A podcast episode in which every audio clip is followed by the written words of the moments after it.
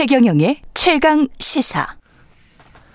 뉴스 속 사건의 진실을 깊이 있게 파헤쳐보는 시간입니다. 진실 탐사 K.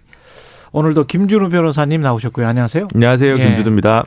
최단비 변호사님은 지금 막 오고 계신다고 합니다. 예. 음, 이거 극비인데 예. 어, 오늘 제- 오늘부로 제가 하차하기 때문에 예. 저에게 스포트라이트를 주기 위해 최단비 예. 변호사님의 따뜻한 배려가 아닌가라는 생각이 그럴 듭니다. 수도 있고요. 예. 김준우 변호사님 대신에 현근택 변호사님이 오실 것 같습니다. 아, 놀랍게도 예전에 제가 여기서 여의도 신호등 하차할 때도 제 후임이 현근택 변호사님이었는데 현근택 변호사님이시고 네. 최단비 변호사님이 윤석열 캠프에 저 무슨 자문단으로 계시기 때문에 정치적으로 그 객관적이고 중립적인 이 김준우 변호사님이 오히려 지금 저 위치가 애매하게 돼 있는 상황이어서 아, 네. 예. 방송하는 입장에서는 뭔가 마- 김준우 변호사와 같은 분을 한 번 더 모시거나 아니면은 최단비 변호사에 대적할 분을 또 하거나 뭐 이런 상황이었어요. 정치율대로 가야죠. 예, 아니 척추율이 중요한 게 아니고요. 저희 저희 입장에서는 좀 어, 여러모로 공정성이랄지 이런 것들을 생각을 하다 보니까 예, 고민스러운 상황이었습니다. 일단은 말은 저 이 진행해야 되는 아이템들은 좀 풀어가면서 네. 예.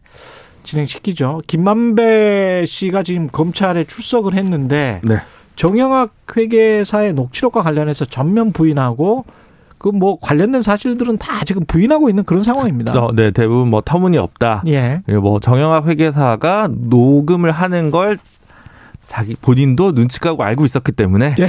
일부러 허언을 많이 했다. 예. 뭐 요런 게 지금 계속 언론에 본인의 입장을 얘기를 하는 건데요. 예. 구체적으로는 그 50억 클럽이라고 이른바 얘기하는 이제 고관 대작 출신 분들에게 로비 자금을 얼마를 건네야 된다라는 것이라 아니면 성남시 의회 의원들 몇 명한테 뭐 30억, 20억을 전달했다 뭐 이런 식의 어떤 녹취록 내용이 있다고 전해져 있는데 그 부분 다 어, 정영학 회계사가 먼저 얘기한 거다라는 예. 식으로 얘기를 했고요. 이재명 후보 변호사비 대납 의혹과 관련해서도 전혀 터무니없는 사실 터무니없는 거다라고 음. 얘기를 했고 뭐 이런 그 주요한 것들에 대해서 전부 대부분 부인을 한 상황입니다. 지금 또 혐의가 뭐 뭡니까? 지금 피의자 신분으로 출석을 했는데 일단 그 뭐 뇌물공여죄 의혹이 있을 것이고요. 뇌물 공연은 누구한테 했다는 거죠? 어, 곽상도 이제 그 로비 쪽도 그게 이제 뭐 정확히 뇌물일지 배임일지 뭐 어. 그건 좀 부정확하긴 하지만 그 돈이 왜 오고 갔느냐. 그 돈이 왜 50억이 퇴직금으로 줬느냐? 네, 성남시 의회 어 그 최윤길 의장인가요? 그렇죠. 거기 30억이랑 뭐 다른 또 시의원 한 명한테 20억이 갔났다는 그런 이제 녹취록 내용이 있다는 게 알려져 있으니까 그게 있을. 거고요. 예. 권순일 대법관이 대법관 재직 시절에 김만배 기자가 좀 다섯 번 이상 들락날락 여덟. 번인가 예. 네 한다는 기록이 남아 있는데 혹시 뭐 재판 결과에 영향을 미치거나 로비를 하려고 했던 것은 아니냐 예. 이런 의혹도 좀 있는 거고요. 다음에 예. 이제 지금 뭐 직접적으로 어떤 죄다 아니다라고 얘기하기는 단정하기 좀 어렵습니다만 천화동인 1호의 실소유주는 누구냐? 와 관련해서도 좀 질문들이 제기되고 있는 거죠. 그게 김만배 씨 거냐? 아니면 유동규 씨 거냐? 예. 그분의 것이냐? 뭐 등등과 관련해서 또네그 부분이 있는 거니까요. 예. 네. 그래서 그게 보면 이제 어쨌든 뇌물죄 혹은 배임죄가 주된 핵심적인 그 어, 혐의가 아닌가 싶습니다. 구체적인 사실관계는 다 다르겠지만요. 근데 네. 이제 사실 사람들의 관심은 이게 진짜 누구 거고 음, 본인은 본인 거라고 하는 거잖아요, 지금. 그렇죠. 그럼 본인이 본인 거라고 하면 네. 만약에 본인이 아니었는데 네.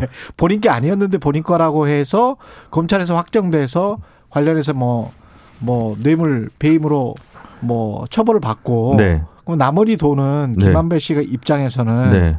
본인 게 아니었다고 할지라도 네. 본인 소유가 될 수 있는 겁니까? 그쵸, 본인. 법적으로는? 네, 내 거라고 했으니까. 아 그러면 실제 주인은 뺏기게 되는 거네요. 그렇죠. 네. 예전에 그런 소송들이 많이 있었다고 하죠. 예전에. 그렇죠. 기업 특정은 못 하겠는데, 언론사도 그렇죠. 있습니다. 예. 차명으로 고- 고위 임원들한테 돈을 파킹해 놨는데, 그렇죠. 나중에 이제 어, 내 거다라고 했는데 입증할 방법이 없고 자기들이 처벌받으니까 그렇습니다. 예, 고가의 아파트라든가 예금이 고위 네. 임원들에게 간그 집안으로 보면 훈훈한 미담 같은 일들이 있었죠. 저도 그 비슷한 이야기를 들었는데요. 네. 한50% 정도는 음. 세금 냈다고 치지하면서 네.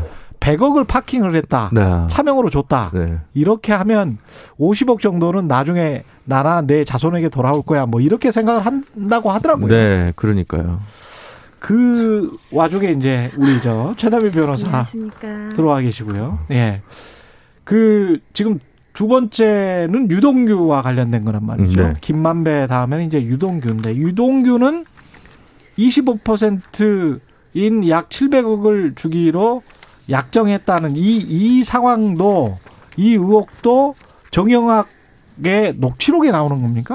네, 그렇게 뭐 알려져 있는데요. 그렇죠. 네, 25%를 요구했다. 뭐 네. 이런 식으로 얘기가 있는데 예. 이것도 지금 뭐 확인되지 않는 얘기고 어. 다만 어쨌든 이제 만약에 줬다. 예. 라고 하면 뇌물 공여죄가 되지 않습니까? 그렇죠. 뇌물죄라는 게 이제 받는 사람도 처벌되고 주는 사람도 처벌되는데 주는 사람이 어, 받는 사람보다는 처벌을 약하게 받습니다. 약하죠. 예. 예. 그래서 뭐 그거는 특가법이라고 해서 가중처벌되는 규정도 별달리 없고요. 음. 그래서 이게 이제 다만 받는 사람 입장에서는 최대가 이제 1억 이상인 경우가 제일 높은 구간인데 거기서는 이제 무기 또는 10년 이상의 징역에 처하도록 특가법에 규정이 되어 있는 상황이죠. 뇌물은 이제 공무원만 뇌물이라고 하는 거죠. 네, 네, 맞습니다. 그 그렇죠. 뇌물을 증여하는 사람과 받는 사람이 있기 때문에 그 예. 둘 뇌물 증여한 사람, 받는 사람 둘을 공동으로 처- 처벌하고 있습니다. 그리고 유동규랄지 김만배는 어떻게 대응할 것 같아요? 지금 5억 정도는 건넸다. 네. 뭐 이런 일단. 그러니까 유동규 같은 경우에는 이 5억이 뇌물과 관련된 성격이 아니라는 겁니다. 그러니까 첫 번째는 유동규한테 가 있는 혐의는 배임과 관련된 혐의인데 예. 그 배임과 관련된 혐의는 원래는 민간에 이렇게 많은 과도한 이익이 가지 않도록 했었어야 되는데 그렇죠. 그 부분을 묵살했다. 어. 그렇게 뭐 초과 이익을 환수할 수 있는 조항을 환수 조항. 묵살했다는 이제 언급들이 있으면서 결국은 알면서 손해를 끼친 게 아니냐 성남 도시개발공사에 알면서 그랬다. 그래서 이제 배임과 관련된 게 첫 번째가 있습니다. 근데 음. 그 부분은 유동규는 전혀 그렇지 않았다라고 얘기를 하고 있고요. 예. 어 그냥 그 공사와 관련되어서 적법한 절차에 따라서 한 것이다 이렇게 얘기를 하고 있고 여기에 대해서 김만배도 마찬가지로 배임에 지금 어, 혹시 공범이 아니냐 이렇게 검찰은 또 이렇게도 보고 있어요. 예. 근데 그 부분도 전혀 아니고 그냥 공사의 절차에 따라서 자신들은 그 나- 내라고 했던 서류들을 냈다 이렇게 주장을 하고 있습니다. 그리고 배임 이외에 이제 뇌물 같은 경우에는 유동균 이 5억이 뇌물과 관련된 것이 전혀 아니다. 그리고 김만배도 녹취록 같은 것에 내가 일부러 녹취록도 잘 들어보면 신빙성이 없게끔 만들어놨다가 소위 독을 심어놨다 이렇게 얘기를 하거든요. 음. 그러니까는 들어보면 저- 이 정영학의 녹취록이 전혀 신빙성 있는 증거가 아니기 때문에 이것을 가지고 내가 예를 들면 유동규에게 어떠한 이익을 줬다, 뇌물을 줬다, 이것은 인정되지 않는다 이렇게 전면 부인하고 있는 상황입니다. 이게 초과이익 환수 조항이 그때 꼭 들어갔었어야 됐다. 들어가지 않은 것은 배임의 혐의가 짙다라고 생각하시는 변호사들도 있고 제가 개인적으로 만나보니까 네. 그게 전체적인 틀로 한 71% 정도 어 이쪽 성남시 쪽에서 가져갈 수 있는 건데 그 틀을 보면 배임이 아닌 것 같다라고 주장하시는 변호사들도 있- 있는 것 같은데 이 배임이라는 게 재판 과정에서 확 명확하게 밝혀 지기 지, 집니까? 이거는 이재명 지사와 관련이 있는 거라 만약에 이재명 지사가 어떤 돈이나 이런 거를 받지 않았다면 결국은 이제 배임이잖아요. 배임과 관련해서 이제 유동규와 밀접한 연관이 있는 거기 때문에 굉장히 좀 간단치는 않은데요. 예. 일단 첫 번째로는 이게 또 그 플레이어라고 할까요? 예. 이 계약의 다- 협약의 당사자가 성남 도시개발공사와 화천 대유만 있는 게 아니라 이순위로 배당을 받은 금융기관들이 있잖아요. 그렇죠. 그럼 금융기관들한테도 배임죄를 예를 들어 물을 수 있을 것이냐? 너희는 왜 기본 배당만 받아갔어? 더 누적되는 수- 초과 수익이 있었으면 너희도 받았어야지. 다 알았으면 예, 왜, 다 그때 그렇게 많이 벌 줄 알았다면 왜 너희는 문제제기 안 했어? 예를 들어 너희도 배임이야 이렇게 얘기를 할 수도 있는. 그러니까 물론 이제 그렇잖아요. 하나은행이나 뭐 다른 뭐 증권사나 그렇죠. 이런 데서 투자를 했는데 예. 그럼 여기서도 아니 그냥 이 정도만 받으면 리- 이유 있다 합리적이라고 생각했어 이렇게 얘기를 하면 예. 난 몰랐어라고 얘기할 테니까 이게 예. 좀 약간 진위 고공방이 사실 좀 어려운 부분이 있는 거것 어, 같아요. 있는 것 같아요. 근데 예. 다만 최근에 이제 한겨레에서 단독 보도한 부분이 음. 그러니까 내부 직원이 초과 수익 환수 조항 넣어야 된다고 상신을 했는데 예. 유동규 본부장이 이걸 묵살했다라는 정황에 대해서 보도를 좀 했잖아요. 그. 전부터 말만 나오니까 예. 그 부분 때문에 뭔가 범죄 혐의의 고의가 있었던 거 아니냐? 라고 충분히 의심은 해볼 만한 것 같고요. 그렇죠. 다만 예. 유동규 입장에서 아니 이렇게 되면 계약이 제대로 안 될 거였다라는 문제로 얘기를 할 수도 있고 그리고 이 이 시간과 과정이 7시간, 의문의 7시간이라고 지금 얘기를 언론에서 많이 떠들잖아요. 또 일곱 시간이야? 그럼 그 시간 안에서 이재명 시장이 그것까지 알았겠느냐. 예.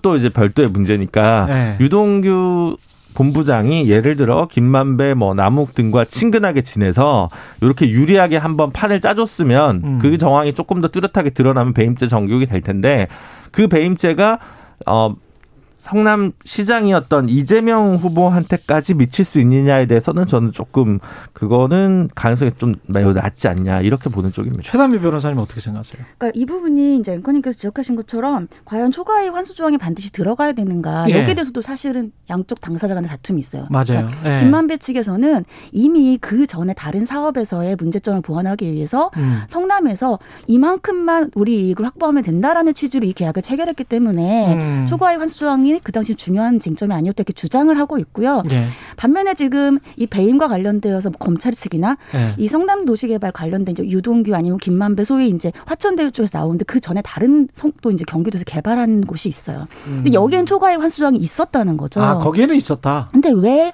하필이면은 여기에 시점은 비슷해요? 그 전입니다. 먼저 그. 환수 조항이 있었고 아. 그 뒤에 이제 이 대장동과 관련돼서 없었으니까 어. 충분히 이제 또 묵살 정황이 말씀하신 것처럼 있었고 어. 그러니까는 배임의 고의가 있지 않겠느냐 이제 이렇게 얘기를 하는데 그러네. 또 이제 이재명 지사와 연결고리는 어려워요 사실 말씀하신 것처럼 네. 왜냐하면 이재명 지사는 나는 그때 충분히 그 당시에 이제 성남을 위해서 이런 것을 했다라고 주장을 하고 있고요. 음. 근데 반면에 이제 이재명 지사에게 책임이 물을 수 있다라고 주장하는 측에서는 음. 유동규가 이제 결국은 설계자라 하더라도 궁극적으로 인허가권은 그 당시에 성남시장인 이재명 지사에게 있었다는 거죠. 예. 그러면은 이재명 지사 인허가 없이는 이게 가능했겠는가 또 이런 어. 주장을 하고 있는 거라 예. 사실은 이 모든 것의 단초는 이 초과의 환수 조항을 넣지 않은 게 과연 어떠한 이유였는가. 근데 충분히 성남시에서 이익을 얻을 수 있다고 생각했기 때문에 왜냐하면 그 당시는 주장하기로 가격이 이제 민간까지 갈 정도의 그 가격이 나오지 않는다고 생각을 했다는 거죠. 음. 그러니까 그 부분을 먼저 이제 판단을 해야 그 뒤에 배임의 고의라든지 아니면 인허가권자였던 이재명 지사와의 관계라든지 이런 것들이 나오지 않을까 싶습니다. 정말 쉽지 않을 것 같습니다. 그 초호학 고분단과 관련해서 이 사람들에게 만약에 돈을 줬다면 네. 이거는 아 나는 일하고 돈 받았다 이렇게 만약에 네. 정관들이 이야기를 한다면 네. 그러면 처벌할 수 없는 겁니까? 그렇죠. 근데 이제 다른 어떤 정황이 예. 그 수사를 통해서 이거에 대한 대가성 아니냐라는 부분이 밝혀져야 될 거고요. 대가성이 아니- 증명돼야 예. 된다. 아니면 어 그냥 뇌물죄로는 처벌이 안 되고 너 그 이게 되게 어려운 거예요. 너는 그러면 회사한테 그렇게 큰 기여도 없는 사람인데 음. 이걸 50억이나 줬어? 화, 배임 아니야? 이렇게 또 얘기할 수 있겠죠. 그러면 또 이제 김만배만 처벌받는 거죠. 음, 그렇게 되겠죠. 변호사들은 아무 근데 상관없는 이제 거죠. 예를 들면 예. 뇌물이 아니더라도 대가가 아니더라도 예. 어떠한 일을 했는지를 봐야 되는 거예요. 뭐 저, 중요한 전화를 해줬을 수도 있지 근데 그게 않습니까? 이제 그게 예를 들면 로비 같은 경우는 변호사로서도 로비를 하면 이제 예. 예를 들면 변호사법 위반의 그 범위 같은 것들이 있거든요. 아. 그래서 이제 과연 그러면 50억을 받고 무슨 일을 했는가? 어. 근데 꼭 50억이 아니더라도 많은 돈을 받고 근데 보통 그 일을 했을 때 그 정도의 연봉을 주는 돈이 아니에요. 그렇죠. 그러면 그래서 뇌물로 처음에는 의심하는 거고 예. 그렇지 않더라도 과연 어떠한 역할을 했는가. 그러니까 예를 들면 거기 인허가와 관련되어서 어떠한 영향력을 행사하려고 했던 것인가 아니면은 근데 그런 이야기도 많이 하더라고요. 그쵸. 지금 시중에 많이 떠도는 이야기가 그런 근데 이야기예요. 그래서 김만배는 그냥 나의 방어권 차원에서 아. 근데 예를 들면 적법한 사업을 하는데 왜 이런 초와 변호사 인단의 방어권이 필요했는가 또 사실 예. 그 부분도 의문이긴 하죠. 마지막으로 이 만약에 이낙연 캠프에서 이낙연 후보 쪽에서 법률적으로 이게 공직선거법 188조에는 이렇게 돼 있는데 우리 당원 당규에는 이렇게 돼 있어서 서로 배치돼요. 아, 시간이 없어서 갑자기 훅 건너뛰는군요. 예, 건너뜁니다. 건너뛸 수밖에 없습니다. 지금 1분밖에 안 남아서 네. 이거 그 소송이 갈만합니까? 어떻게 보세요? 소송 할까요? 어떻게 할까요?